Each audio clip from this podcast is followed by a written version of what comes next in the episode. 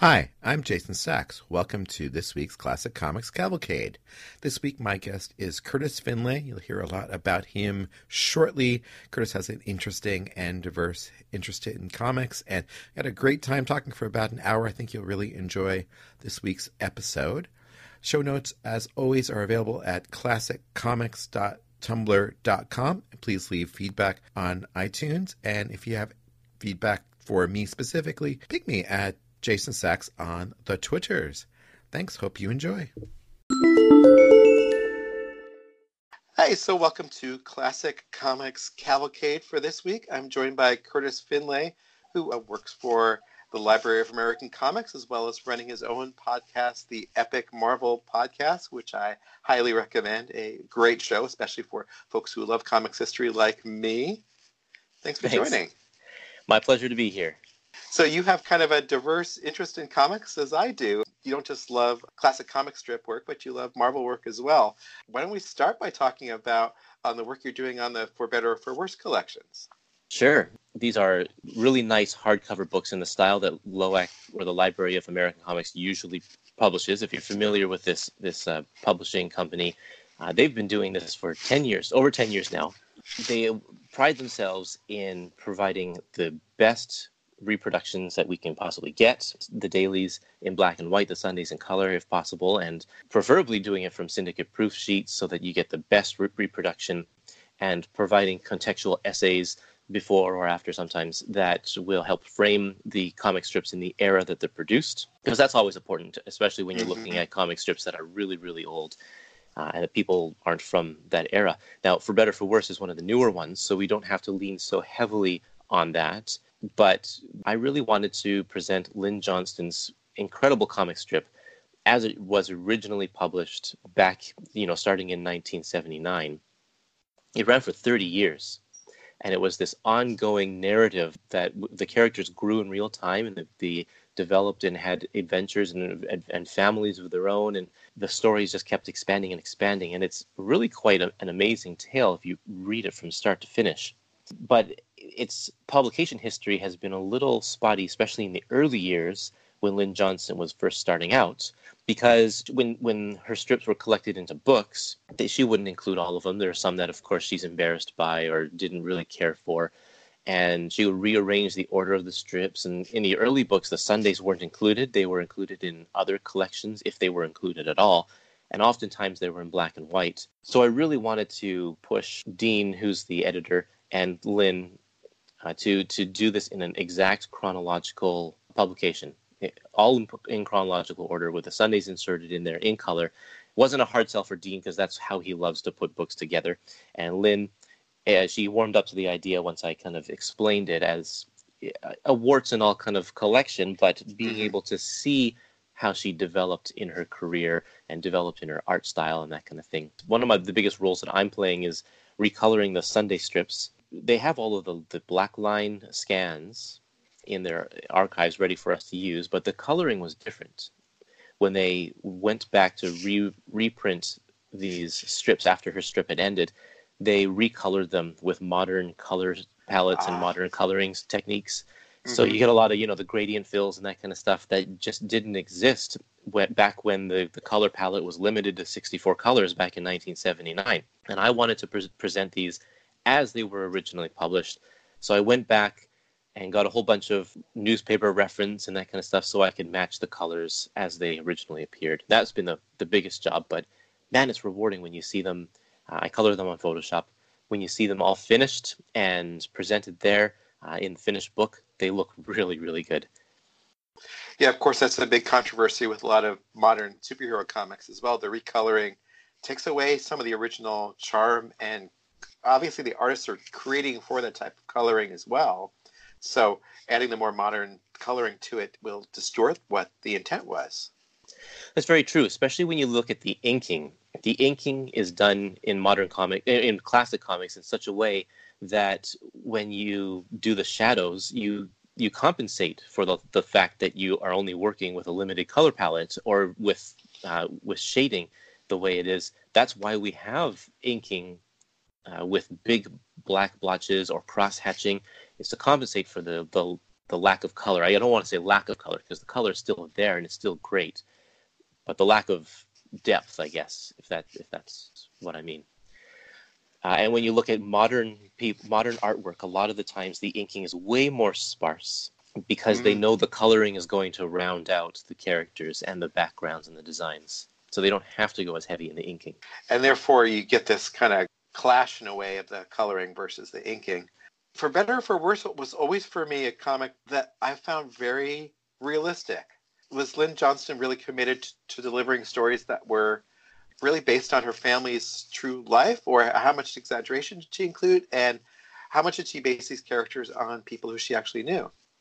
Well, initially, they're all based on who she knew. All of these characters are her family. She herself is Ellie, and Rod is John, uh, and her kids are Michael and Elizabeth. And ever since she started doing these comic strips, she drew on things that she already knew as a parent growing up. She she she naturally was drawn to drawing family oriented gags, especially around parenting and uh, early childhood, that kind of stuff. And when she was offered the role of the uh, the syndicated strip, that's just kind of how she continued to do things. Uh, because you know you write what you know, and she, she that's how she knew it. She was a, a single parent who was raising a kid and doing a full time job in you know marketing and uh, in cartooning and such. And so when you're a full time parent and a full time career woman, those two are going to intersect, I'd imagine. And so she got she got remarried and she had another kid, and and when she started the comic strip, she was able to put all of this these memories and and funny things that had happened in her life in down on paper into uh, into the comic strip, and that's what we see now. And she was a few years behind. She says that she gave her kids a three year gap because they uh-huh. because there's always issues with kids making fun of what's happening in the comic strip, thinking that it's happening in real life, that kind of thing. So when her kids were nine, she, the kids in the comic strip were still five and six. So so there was that little bit of a gap, and eventually, especially once the kids got to high school, and especially when April, the the third child, was introduced in the 90s, the strip really started to diverge at that point because she doesn't have a third child of her own. So the dynamic between the three kids was something that was unique to the comic strip, and she started taking the characters on adventures in their own way. And Michael, his career path as a writer, and Elizabeth, her career path as a teacher, like that's all made up. So so the story really took a life of its own, starting kind of in the in the 90s. I guess as she really became more and more, she saw these characters as being distinct from her own life. So she took inspiration from what she lived through. Um, but then these characters became them, their own individuals. Yeah. It's the way a lot of artistic inspiration works, I think. Yeah, and I think it's just necessary as well to branch out. Once your children become old enough to make their own decisions, then that's you, you they start to make decisions that uh, uh, maybe you wouldn't make or you don't want them to make. So Lynn Johnston makes her characters go in the direction she wants them to go in. Your kids will go the directions they want to go, so you may as well let your characters go the directions they need to go. What I love the most about that strip, though, as you said, was that the characters grew up at kind of as we were watching them. The only other comic strip I can think of that did that was Gasoline Alley, which of course has become a beloved book and reprints as well. Right where did she take her inspiration for that, or was it just her approach to allow the story to grow as it needed to grow? I think that it's natural. It was natural for her to age the the characters because since she was drawing on real life, it's like eventually you want your toddler to be able to talk and mm-hmm. learn about that because there's some great humor and great gags that you could pull out of that situation. But then once your character's talking, you've aged your character. The first day of school or kindergarten is going to bring some great gags. So as soon as you put your character in kindergarten, well, she made the decision that they'll be in kindergarten for one year and graduate. Like she'll follow the calendar year. That was a decision that I think came naturally. She says that it was a conscious thing that she started out gag a day and then eventually she decided these characters need to age. But I feel like, especially when you read the comic strip, Elizabeth is like two years old when it starts. At one point, she just learns to to walk, and then mm-hmm. she's walking after that. And you know, there's aging right there, right off the bat. But she took a more realistic approach to the aging process than Gasoline Alley, because one of the most famous stories. Sorry if you haven't read this comic strip yet. Is when the family dog dies. At some point, the dog's going to die because dogs don't live that long. The the dog had already outlived it, its typical lifespan in the strip, so she had to write the dog out of the strip. With Gasoline Alley, how old is Walt Wallet now? He's like over 125 years old, right? Yeah, yeah. so uh, they keep those characters going, even though it's not realistic. But she's she had aged them all in real time. Um, Absolutely, which, yeah. Which is remarkable, and lo- and it also felt very much like a portrait of an ordinary Canadian family. I think so, and I uh, I was really drawn to it as well. Me being Canadian myself, there are a few little instances that are like, oh yeah, that's a Canadian joke. There's one gag where Elizabeth is sent to the store to buy a bag of milk, and people who are from Canada are like, bag of milk. I get that, and everyone in America is like, what the hell heck is a bag of milk?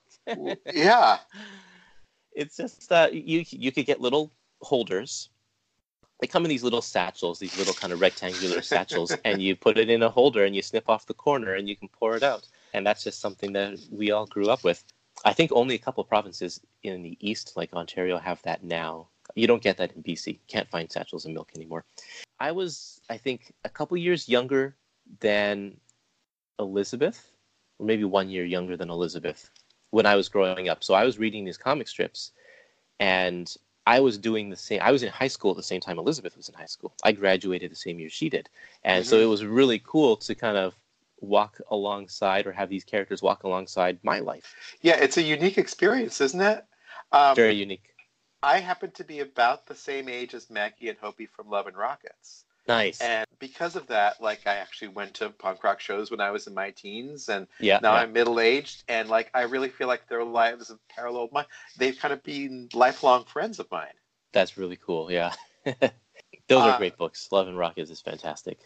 Yeah, uh, well, I really think that they're both. Both of the brothers are my absolute favorite cartoon, or among my top five favorite cartoonists.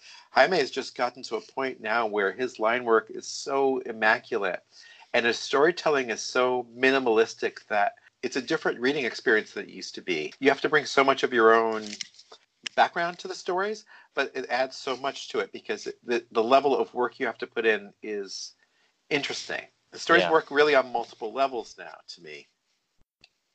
That's one of the things I like about For Better For Worse as well is the multiple levels because you have, um, especially when you get toward the end of the comic strip, you have three generations of this one family uh, no, four generations. You have Ellie, of course, Ellie and John.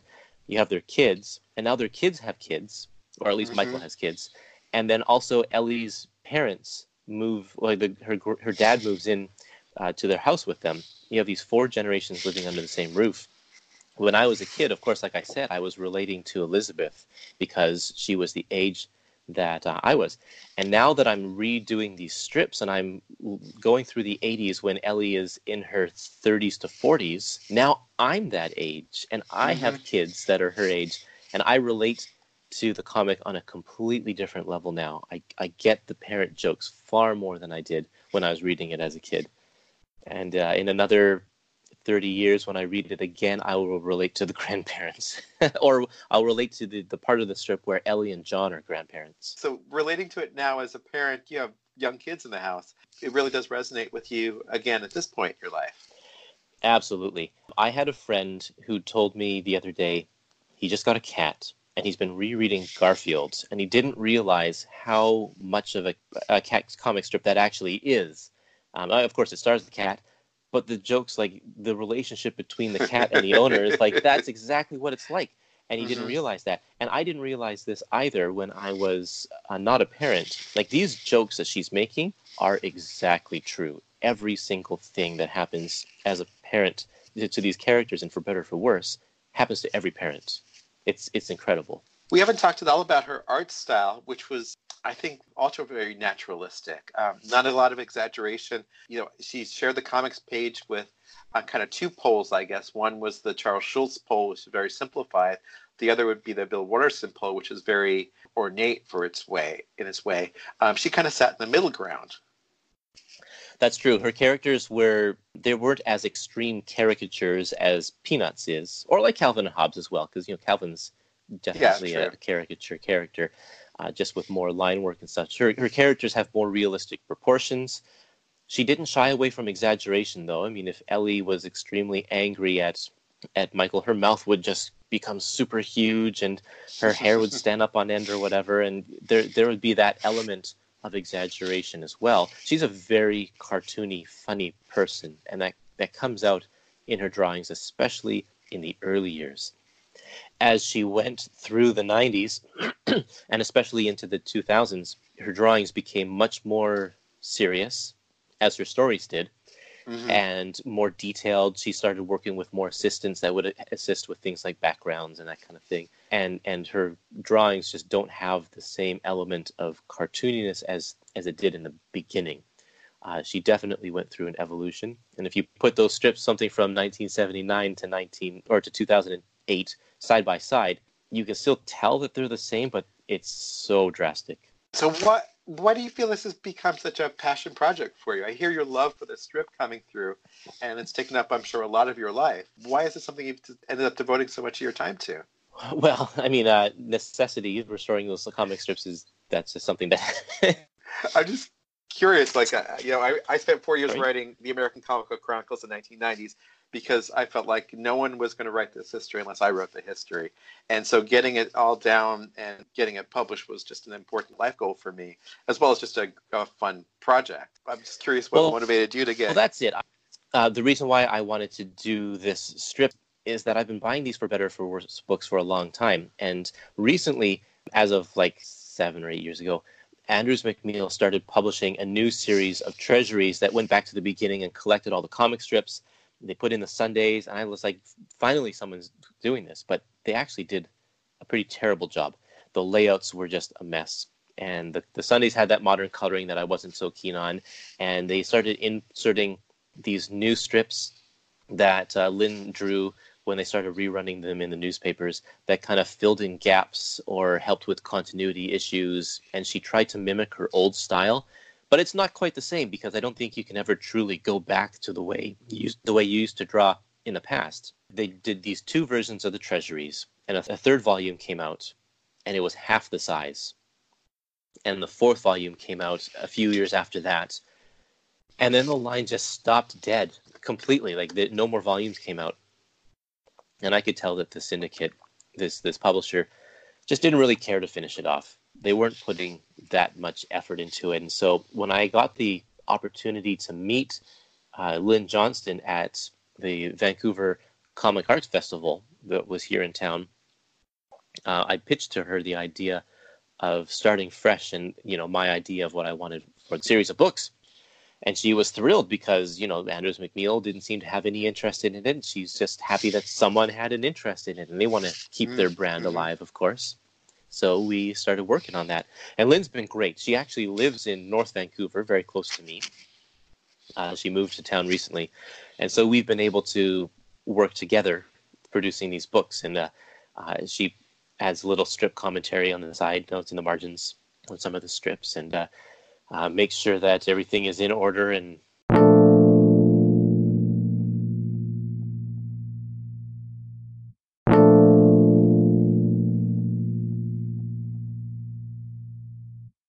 yeah, and I feel like it's definitely a product that we are both proud of. Uh, we're both happy with the results. Uh, and I, I think they look just great. Uh, it's they are large, large books. They are over 500 pages each because we're trying to cram all 30 years into nine volumes. Ooh. Because this, yeah, because this strip went on for 30 years, we don't want it to take 30 years to collect. so mm-hmm. we decided to up the the page count to a, you know a typical Library of American Comics book is maybe 250 to 300 pages. Because these ones are 500 pages, we're managing to collect over three years at a time. So you can see these characters age uh, in a fairly rapid rate. It's very different than reading it at a day at a time. We're going to be able to collect all nine volumes in about five years, wow. which is pretty remarkable. Yeah yeah, you're on fire with that. I mean, the Dick Tracy line has taken what 12 years so far, and it's still not quite done. Yeah, I mean that one. The Dick Tracy line started before Library of American Comics was an actual thing. IDW started it themselves, and they set the precedent of uh, collecting about a year and a half to two years at a time in one of their books. And so when Dean was asked to take over the Dick Tracy books, he just kind of followed the same pattern. Of course, he made the, the, the strips, the books at a bigger scale so that you could see the artwork and see the, the words a lot better. But yeah, he kept that pattern going, and now we're up to volume 25, and volume 26 will be coming pretty soon out of a total of 29 volumes. By the end of 2020, all of Chester Gould's Dick Tracy will have been collected. It's just incredible. That's an amazing achievement. Absolutely amazing, especially in today's book market, the fact that these books keep on coming out and that there's still interest, that people are still buying them, is is incredible, and it speaks in a tremendous testament to Chester Gould and Dick Tracy's appeal, even in this modern world. Yeah, it just shows that uh, quality will get people's attention. I just love the fact that each volume is is of equally as high quality as the one before, with great liner notes, with beautifully reproduced artwork. Because otherwise, this work would be lost to posterity. Absolutely. Yeah, and it takes someone with the passion and the drive to do that, and that's Dean for sure. It also helps that Chester Gould's estate has a, an incredible collection of syndicate proofs, and so mm-hmm. Dean Dean doesn't have to do any of the the major hunting uh, like he does with like the Superman strips in order to to find the stuff to fill the books. It's all there. It makes it really a lot easier to be able to put these books together, which is incredible blessing to be able to have that resource. So, how did you end up pitching the For Better or For Worse to the Library of American Comics? How'd you get involved with them? I'd actually done another book with them in the past, uh, which we can get into um, in a little bit if you want to, called uh, Chuck Jones: The Dream That Never Was. Ah, yeah, and, I remember and, that. Yeah, that was a that was my project, my first project with Dean. And so basically, with this one, I just emailed Dean and said, "Hey, do you want to do for better for worse?" And he said, "Absolutely, I do." It was as easy as that because I had already done a book with Dean, so we started working on it from that point. And then it was just a matter of getting Lynn on board, which was uh, fairly easy as well. And then, of course, you know, all of the legal stuff in behind contracts and uh, licensing agreements and royalties and all that kind of stuff had to happen. I, I didn't have anything to do with that. They have their own lawyers. Huh. Yeah, I mean it's it's only a matter of whether Dean thinks these books will sell, or any publisher thinks these books will sell. Because if you right. have a an obscure strip, I mean, I've pitched a couple of other things to Dean that he's like, you know, there's no way that we can do that because there's no, there's absolutely no market for it. Frank right. Tashlin, Looney Tunes director Frank Tashlin has an incredible single panel comic strip called Van Boring and it is so so good. I love it. It has a great classic 1930s cartoon look to it. It ran for about two and a half years, and I would love to see it collected. It has a great story behind it, a great history behind it, but I don't think anyone's going to buy it except for maybe a few Frank Tashlin fans, and even those, you know, the fans who love Looney Tunes. They know Chuck Jones, they know Friz Freleng, they know Bob Clampett. Maybe some of them know Frank Tashlin which is a shame because he's one of my favorite Looney Tunes directors. But no one's going to buy his comic strip. so maybe uh, at some point I'll throw up a Kickstarter because his I talked to his estate and his son it would be it would be on board to publishing it, but uh, at this point it's not a financially responsible decision.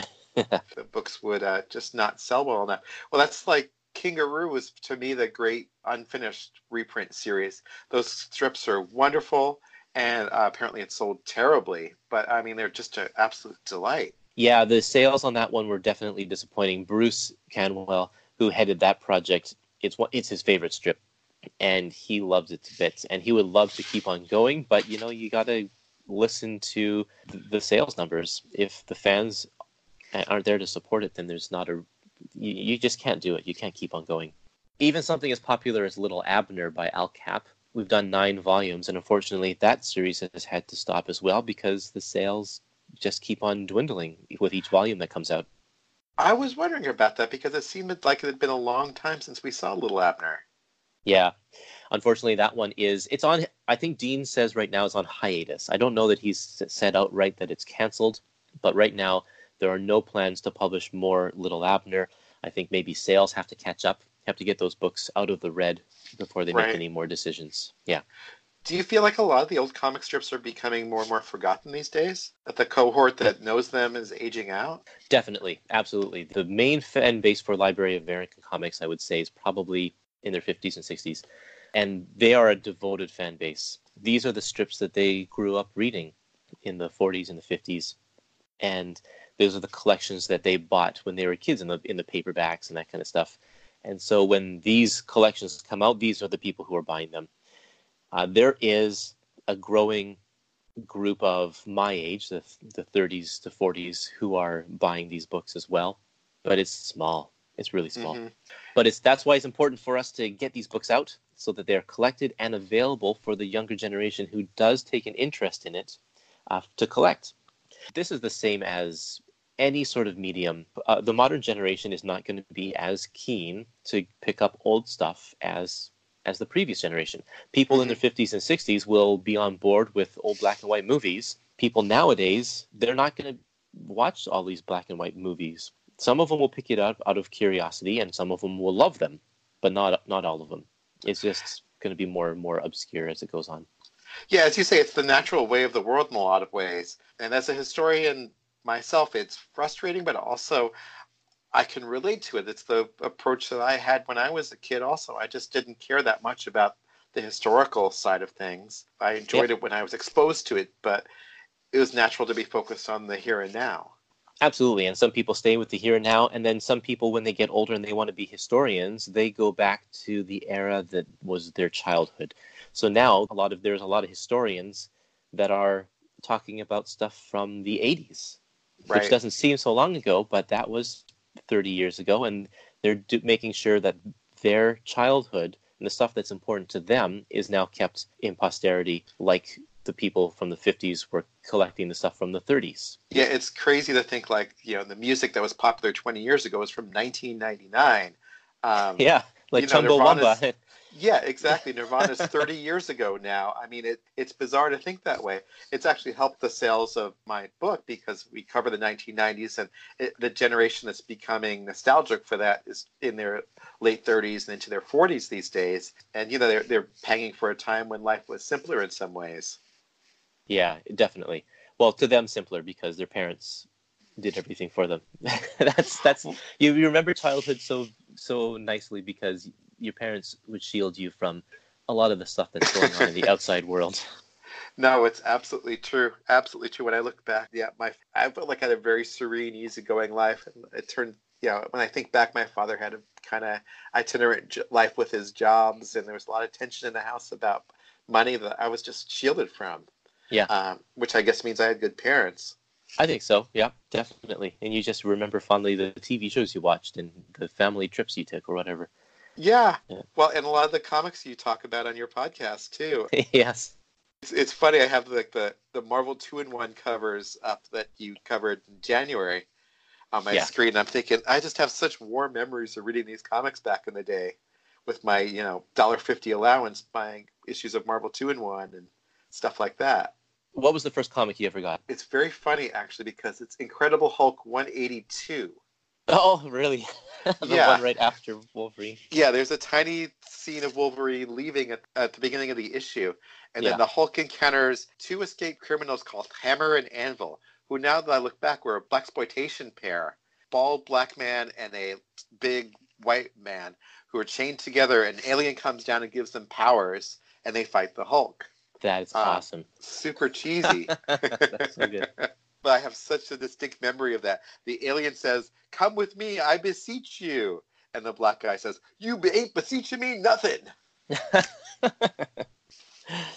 but well, so you're a little younger than me. When did you start reading? Uh, reading comics, you mean? Reading I... comics, I mean. Sorry. I, you probably were um, reading early if you were like me, but yeah. Oh yeah, definitely. But but the first comic I got was Web of Spider-Man number 60, 1980, okay. 1989. And I got it as a birthday present from a kid who came to my birthday party. In fact, two kids gave me that same comic at that birthday party. I had two copies of it oh, because wow. that was on that was on the spinner rack at the time.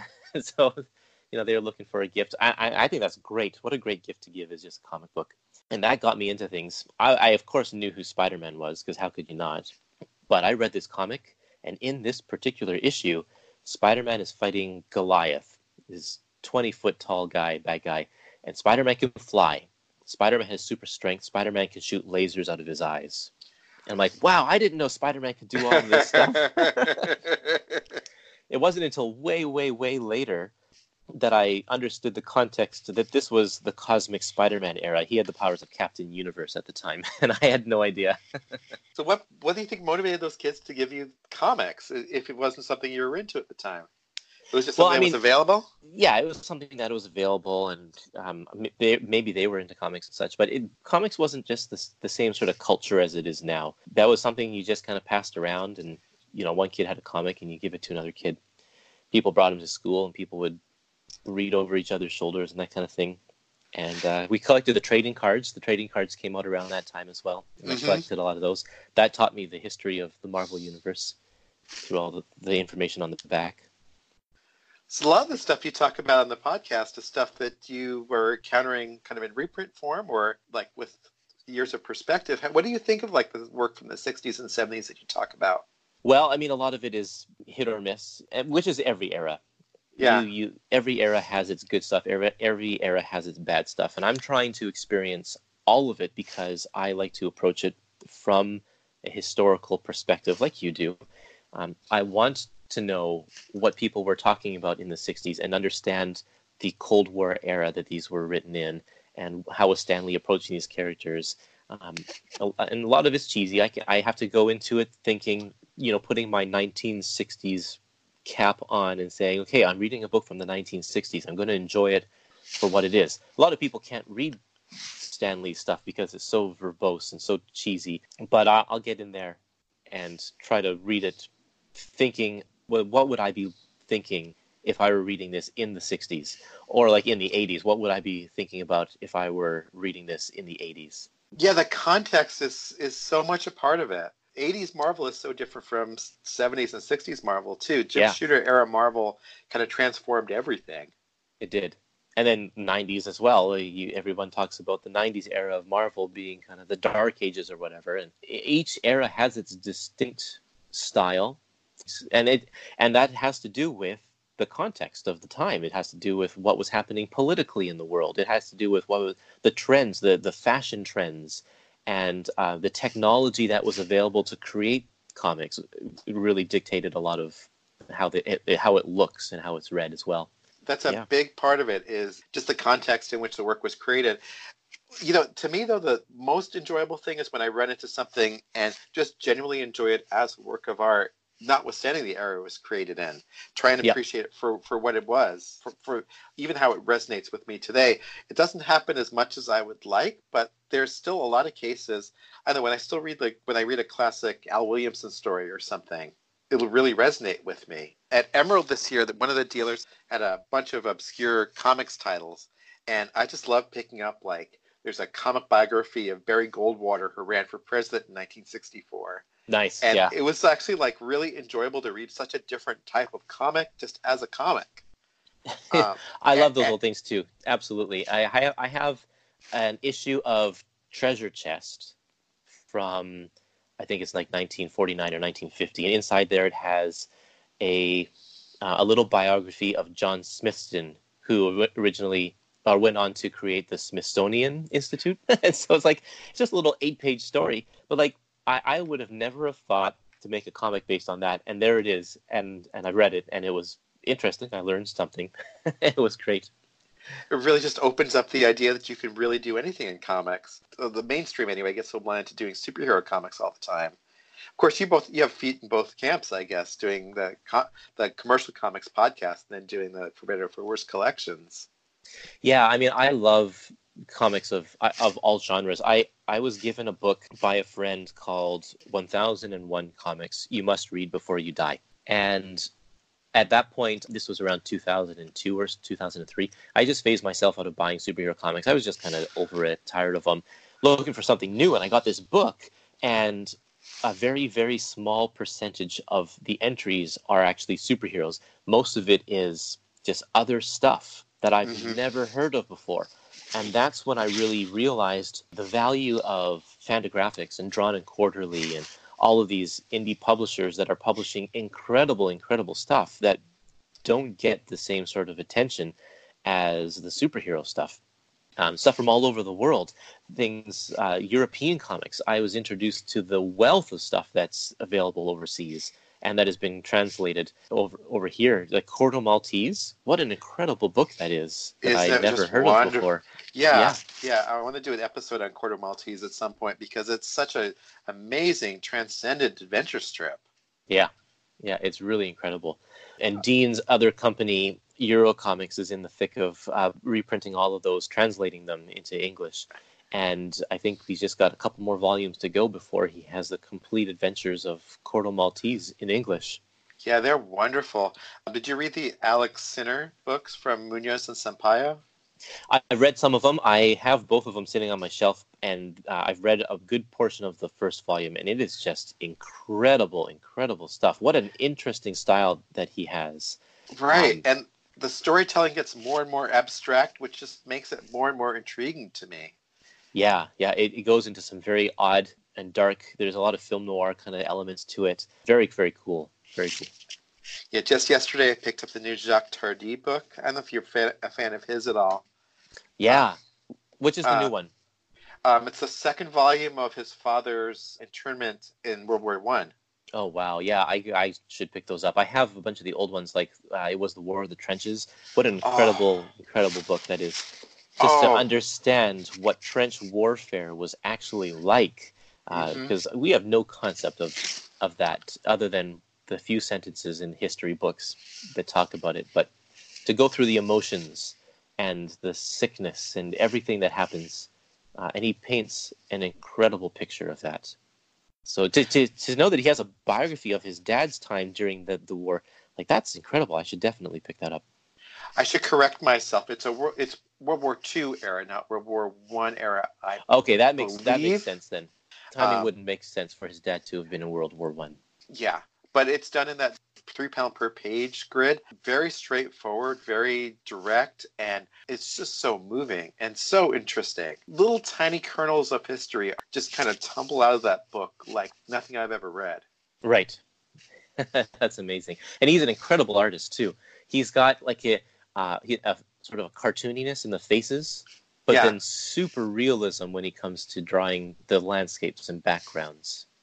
Well, you did you notice in the War of the Trenches too? They use coloring so beautifully. It starts out bright and optimistic, and everything's very splashy. And then as the story goes on, it becomes more muddy and dark and suffused yeah. in gloom. And it's just like this masterful use of the full comic page and the full comic spectrum all playing together. You mentioned too you you read a lot of Japanese books. I know you're a big fan of Tezuka. Yeah, yeah, one of my favorites. And I never paid any attention. I watched Astro Boy on TV and stuff like that as a kid, and, and Kimba the White Lion I think was on TV as well. Uh, but it, it was through this book that I already mentioned, the 101 book, that I I was recommended to read a book called M.W. And that is, uh, I, I never knew that Tezuka did adult, like more grown up, mature content. I always assume that he did stuff like Astro Boy, uh, Princess Knight, and like I was familiar with those titles uh, which is all kid fare. But MW is something completely, completely different. It's a dark tale of relationships and backstabbing and mystery and espionage and just all of this stuff kind of all boiled into one. And it's it's a thick book. It's several hundred pages, and I just plowed through the whole thing. I was riveted from start to finish what, other stuff has this guy done that I've just never been aware of before? He's got an incredible sense of storytelling. His timing, his the execution of how he lays out his stories is just incredible. And other stories that I've read, like his eight-part series on the life of Buddha, is just incredible, absolutely incredible. The Phoenix story, the, those volumes are extremely hard to come by now. But if you ever get a chance to read the Phoenix ones, you can read them in whatever order you want you don't have to start at volume one. They are all just masterwork of, of artwork and storytelling. I'm a big fan of his Blackjack series too. Yes, yes. And that one's great too. Just the little short stories you get, it's just little serialized adventures. Uh, so you can just read one at a time uh, here and there as you want. And, those ones are fantastic too. Uh, they remind me of like, I don't know, maybe like the Twilight Zone where each one has a very specific genre to it they're they're all kind of based in the medical sciences and stuff, but some of them are thriller, action, adventure. Some of them are supernatural. Some of them are romance or whatever. Like it all has. He he he goes in so many different directions with Blackjack, so it keeps you interested. It, it's a very fascinating way to create a series. They're all done in these kind of bright, bold, over the top styles too, where like yep. everything is hyper dramatic, which you can relate to as a fan of American superheroes, but at the same time almost self satirical. I would say so, and that's that's sort of how the anime and manga genre has been built now. I mean, if you look at modern stuff that comes out, it's even more over the top. I mean, mm-hmm. you could use uh, Dragon Ball maybe as an example. How over the top is the drama in that that show or that manga? It's just it, all the the lines and the expressions and the the power levels and everything is just super super exaggerated, and that all comes from Tezuka. He, yeah, he started that whole movement. He was the beginning of all of that. Yeah, and yet that work still is just wonderful today. It, it works yep. on all the levels you want it to work on. It's fun, but it's got this. Uh, the thing I enjoy the most about knowing the history of this work is being able to enjoy work on multiple levels in that way. Putting, as you were saying earlier, putting it in the context of its time or in the creator's career or what's going on in their life outside of it, such that like you're really reading things on three or four different levels at the same time, and it just enriches your enjoyment of it. The the thing I love about Tezuka is that he had a way of writing that was that that's timeless, I guess you could say. Um, mm-hmm. Whereas when you read Stan Lee from the '60s, you're reading, oh yeah, this is very much from the '60s. Um, but if you read Tezuka from the '60s, it reads as fresh as today. All of these mm-hmm. stories, Phoenix and Blackjack, were done through the '70s, but it could have easily been something that's put out today, and and it reads that way. It's it's incredible that he had that. It, I guess it's more of a simplistic touch to his writing that lends itself to any era. Uh, there are a few things that are dated. His uh, some racial stereotypes and treatment towards women and that kind of stuff is definitely dated, but overall, it's very timeless kind of writing. Yeah, and I always find that to be uh, the hallmark of great writing that it'll transcend its era. And the best of Stan Lee did, I think. Sure, I mean, absolutely. The Galactus saga, I think the overwriting of it kind of adds to the drama of it. Yeah, and you can example. say that you can say that through his work on Thor as well. Uh, the overwriting really works with just the Asgardian narrative, the the mythological nature of it. so it works really well there. Doesn't work as well with like X Men. Yeah. Uh, but yeah. there you go. But the hyper drama of it too. I mean, it's expressed in all the Marvel movies. I mean, it's, Avengers is suffused with Stan Lee's vision. Yes. Yeah, absolutely. What's something else you've stumbled on or that discovered from that book that's really kind of sparked you? When the Wind Blows by Raymond Briggs. Ah, yeah, yeah. It's become one of my favorite. Yeah, yeah, it's become one of my favorite books. I of course know Raymond Briggs from The Snowman. I watched that television special and seen I've seen that comic as well. But I had no idea what this one is about, and it's incredible. It's what if the Cold War never ended, and we're now in the 80s, and it's written sort of this is what it would be like in the future of the world kind of just going in the crapper.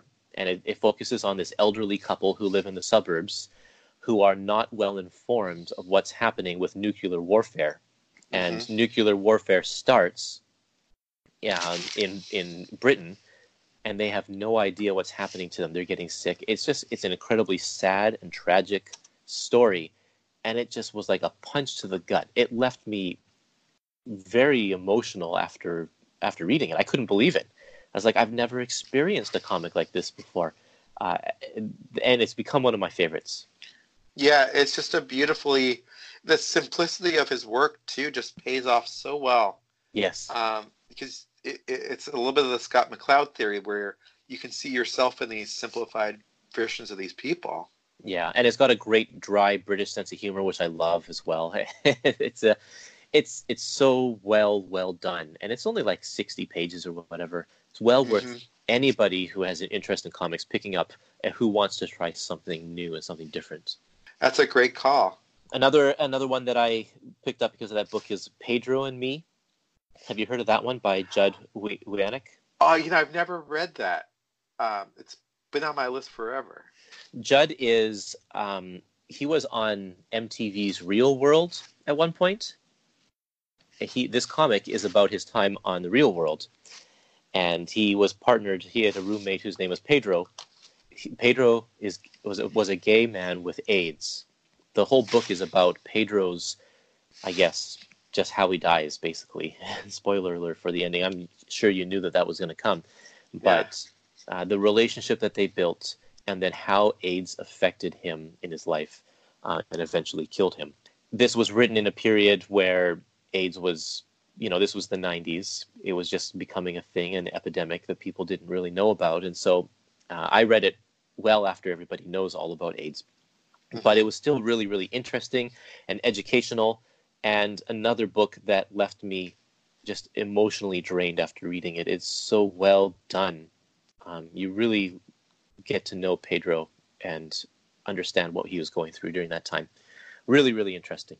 There's a few that I've stumbled on, uh, not stumbled on, but that I've rediscovered during the 90s book. Have you read Stuck Rubber Baby by yes. Howard Cruse? Yeah, I have. I read that one after Pedro. I, I sought that one out, and it's just incredible as well. That one was really cool because it reminded me of like American Graffiti, where it's mm-hmm. kind of just like a slice of life kind of a book it takes you in. It sticks you so dramatically in that specific era, and uh, and it just has really compelling characters. It's funny too.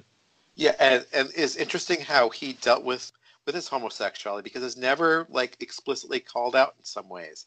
It's it's not it's not in the closet, but it's not really called out either. And he's treating it as he treats it as very realistic for the time, yeah. Uh, which I found not jarring but different from what we're used to these days and so it really helped me also like really think about how times have changed. And of course with that book there's also the juxtaposition of the civil rights movement at the same time. Yeah yeah. You know his, his slightly fictionalized characters growing up in birmingham alabama and seeing the protests against the racism of the time which really lends a resonance and also a, a realistic feel to this book that's just incredibly powerful. And yet it still focuses on himself and his family and his friends in a way that really illuminates character as opposed to illuminating the time. Yeah, and that's something that is important because he, otherwise it would be a history book, but instead this is a personal piece. Yeah, and the other one I was going to mention is since we were talking about World War One, have you ever read Enemy Ace War Idol by George Pratt? No, I haven't. So DC put that out as a hardcover about 1990. Pratt's a um, kind of ornate painter, in the kind of John J. Muth style from Moonshadow. It's Hans von Hammer in about the 1950s looking back on his time as a World War One fighting ace, and it dramatically portrays this the inhumanity of, of the war in World War One with this gorgeous painted art that just brings everything spectacularly to life. It's just a wonderful work. Nice. Yeah, that sounds great. I, I do like the old Enemy Ace Kubert comics. those are a lot of fun. Yeah, those are great too. Yeah, and for what they are, they're just so wonderful. Yeah, so I'll check out this. Uh, yeah, I'll see if I can track that one down. Yeah, that's good. How long have you been doing the Epic Marvel podcast?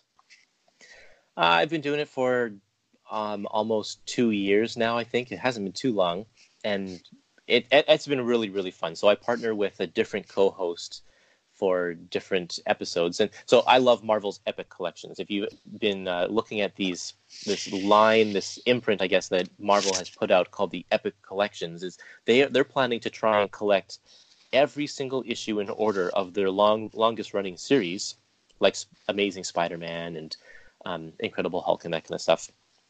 But unlike the Masterworks, which are publishing them all in chronological order, they're publishing the Epic collections out of order. So you know you'll get one year you'll get volume one, next year you'll get volume 25.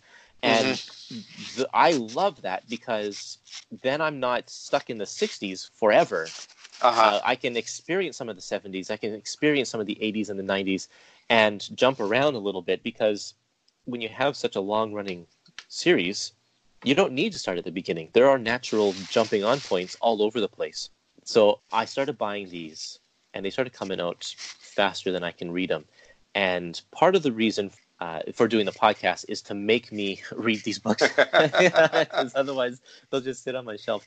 But uh, I partner with a different co-host for each volume. So I have one guy, Adam, uh, who has another podcast called Comic Shenanigans. He he's doing all of the Spider-Man episodes with me, so we're working through the Spider-Man books, and and then you know another person, my brother, is doing all the Fantastic Four books with me because he's a big Fantastic Four fan, and together we're kind of going on these journeys. And just like the Epic collections, my episodes come out of order as well, so I don't start at the beginning. I'll just mm-hmm. pick, you know, I'm going to do Fantastic Four Volume 17 this time, and then I'll do Hulk Volume f- 3 next time, and then I'll do Defenders volume eight next time, um, just so that we can jump around. So I'm not stuck in any one particular era or in one particular genre. And it's just so much fun to do this. And then coupled with that, I also interview a lot of these comic creators. So if I'm doing an episode of Moon Knight, I, I did an episode of Moon Knight, and so I called up uh, Doug Moench and did an interview with him, and I I did an interview with Bill Sienkiewicz, and I did an interview with editor Ralph Macchio, and took little clips from their interviews and interspersed them in my episodes so that you get some creator input while we're talking and then release the, the, the full interviews as well so you get the larger story and, and just get to hear them talking. And what a joy it is to be able to talk to the creators of these books. It's they're, they're just so much fun. Yeah that's something i love to do and something i'm hoping to do more of on this show as well is to talk to some of my favorite creators and get their insights into the work they've done and I hope that people who are listening will pick up some of the books that we've been mentioning because um, I, I, value so much hearing people's recommendations mm-hmm. and be, hearing what they are passionate about because otherwise I wouldn't I would just stick with the same thing that I w- grew up with which was just Spider-Man you know and I, I at some point got tired of Spider-Man and mm-hmm. I would have probably stopped reading comics altogether if it weren't for that book that opened up this whole new world for me. And so, uh, if you're looking for something new, please check out these ones that we're talking about. It's just were there any great. were there any epics that surprised you either positive or negatively?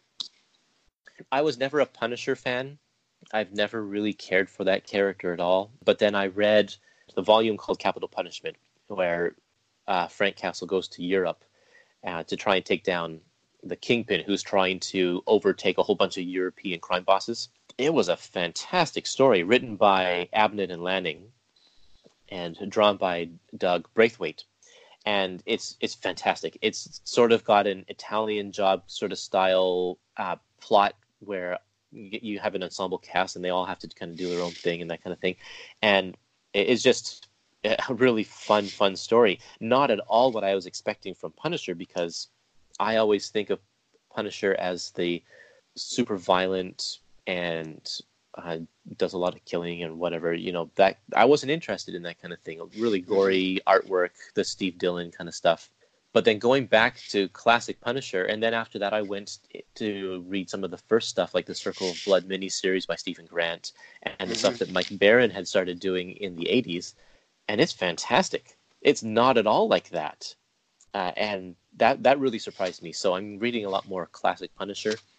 I also uh, was surprised at the Daredevil in the '90s, Fall from Grace. People always say that that story was a mess, but it actually is a pretty big mess, and I was surprised yeah. at just how big of a mess it actually is. There, there's some good things in it, but overall, it was it was a hard read. I write about that in my book. Yeah, Fall from Grace because at the time it was promoted as a big step forward with the character. But yeah, everything about that, the especially the uh, new costume he gets, are just awful. I think you uh, have I to those, understand. I, I, found those comics almost impenetrable. Yeah, it took me, uh, I think, almost two months to to read that book because I had to just take it in small doses, and I had to actually reread a lot of it to because I wanted to because I'm talking about on the podcast. I wanted to actually really understand the intricacies of the plot because it's a very convoluted plot, mm-hmm. um, and the way that Chichester writes it is each issue he jumps forward in time a little bit. So there's large gaps that you kind of have to fill in in order to understand what has how the story has progressed, which leaves a lot of people confused, I think. And then the artwork also McDaniel is he's a great artist, but he became very experimental during this story, and I think it didn't help uh, because he's being overly creative with his layouts and very experimental with his shadows, and uh, it became a little bit messy. Yeah, it's a little kind of minimalistic in a way. He was ho- he. There's a lot of dependency on the coloring to to pick up the firmness of the Yeah. artwork, and it just never quite works in the way they want it to. Which is too bad because he's fantastic. Uh, Nightwing, I, And- yeah, the the work uh, that he even did on Daredevil before Fall from Grace is Mhm. excellent. Yeah, he just uh, was a little too experimental, I think, during that storyline. yeah, and and in terms of Punisher, uh, my favorite from the '90s that I read was Suicide Run. Okay, I haven't got to that point yet, but yeah, that, Which that's, is, that's um, Chuck Dixon, right? Yeah, I think it's Chuck Dixon. In 93, 94, basically he gets caught in the explosion of a building and is presumed dead. And then there's like five or six different Punishers running around, kind of trying to take up his mantle. Sounds like um, Reign of Superman. Yeah, yeah. Uh, so there's a uh, Captain America run by Steve Englehart in the 1970s. It's also a similar idea. It, it's pretty fun. I, I enjoyed it much more than I expected to. But yeah, I've never been a big Punisher fan, so hearing that recommendation really helps me. Yeah. And I'm glad to hear the For, for Better or For Worse is doing well enough for you to get through all nine volumes. That's that's exciting. it is for now. I mean, as long as people keep buying them, we'll keep on putting them out. And so that's the important part. A lot of people, and myself included, will buy the first volume with every intention to keep on going, but then I just lose track of it or it, it doesn't happen. And then that's usually the case. The first few volumes sell really well, and then it's natural that the sales will dwindle as you get further and further on. But as long as we have that firm base of, of people who are buying every volume, then we'll keep on going until the end. Yeah, I don't know if I have anything, any other new projects. I'm just, for better or for worse, is all of my time right now. Um, I'm a stay at home dad, and so this is the stuff that I do between like after bedtime or while kids are at school and that kind of stuff. So uh, I don't have time to pick up any more projects, but hopefully, once for better or for worse is done, then I'll have something lined up to go on after that. But we'll have to see. I don't know.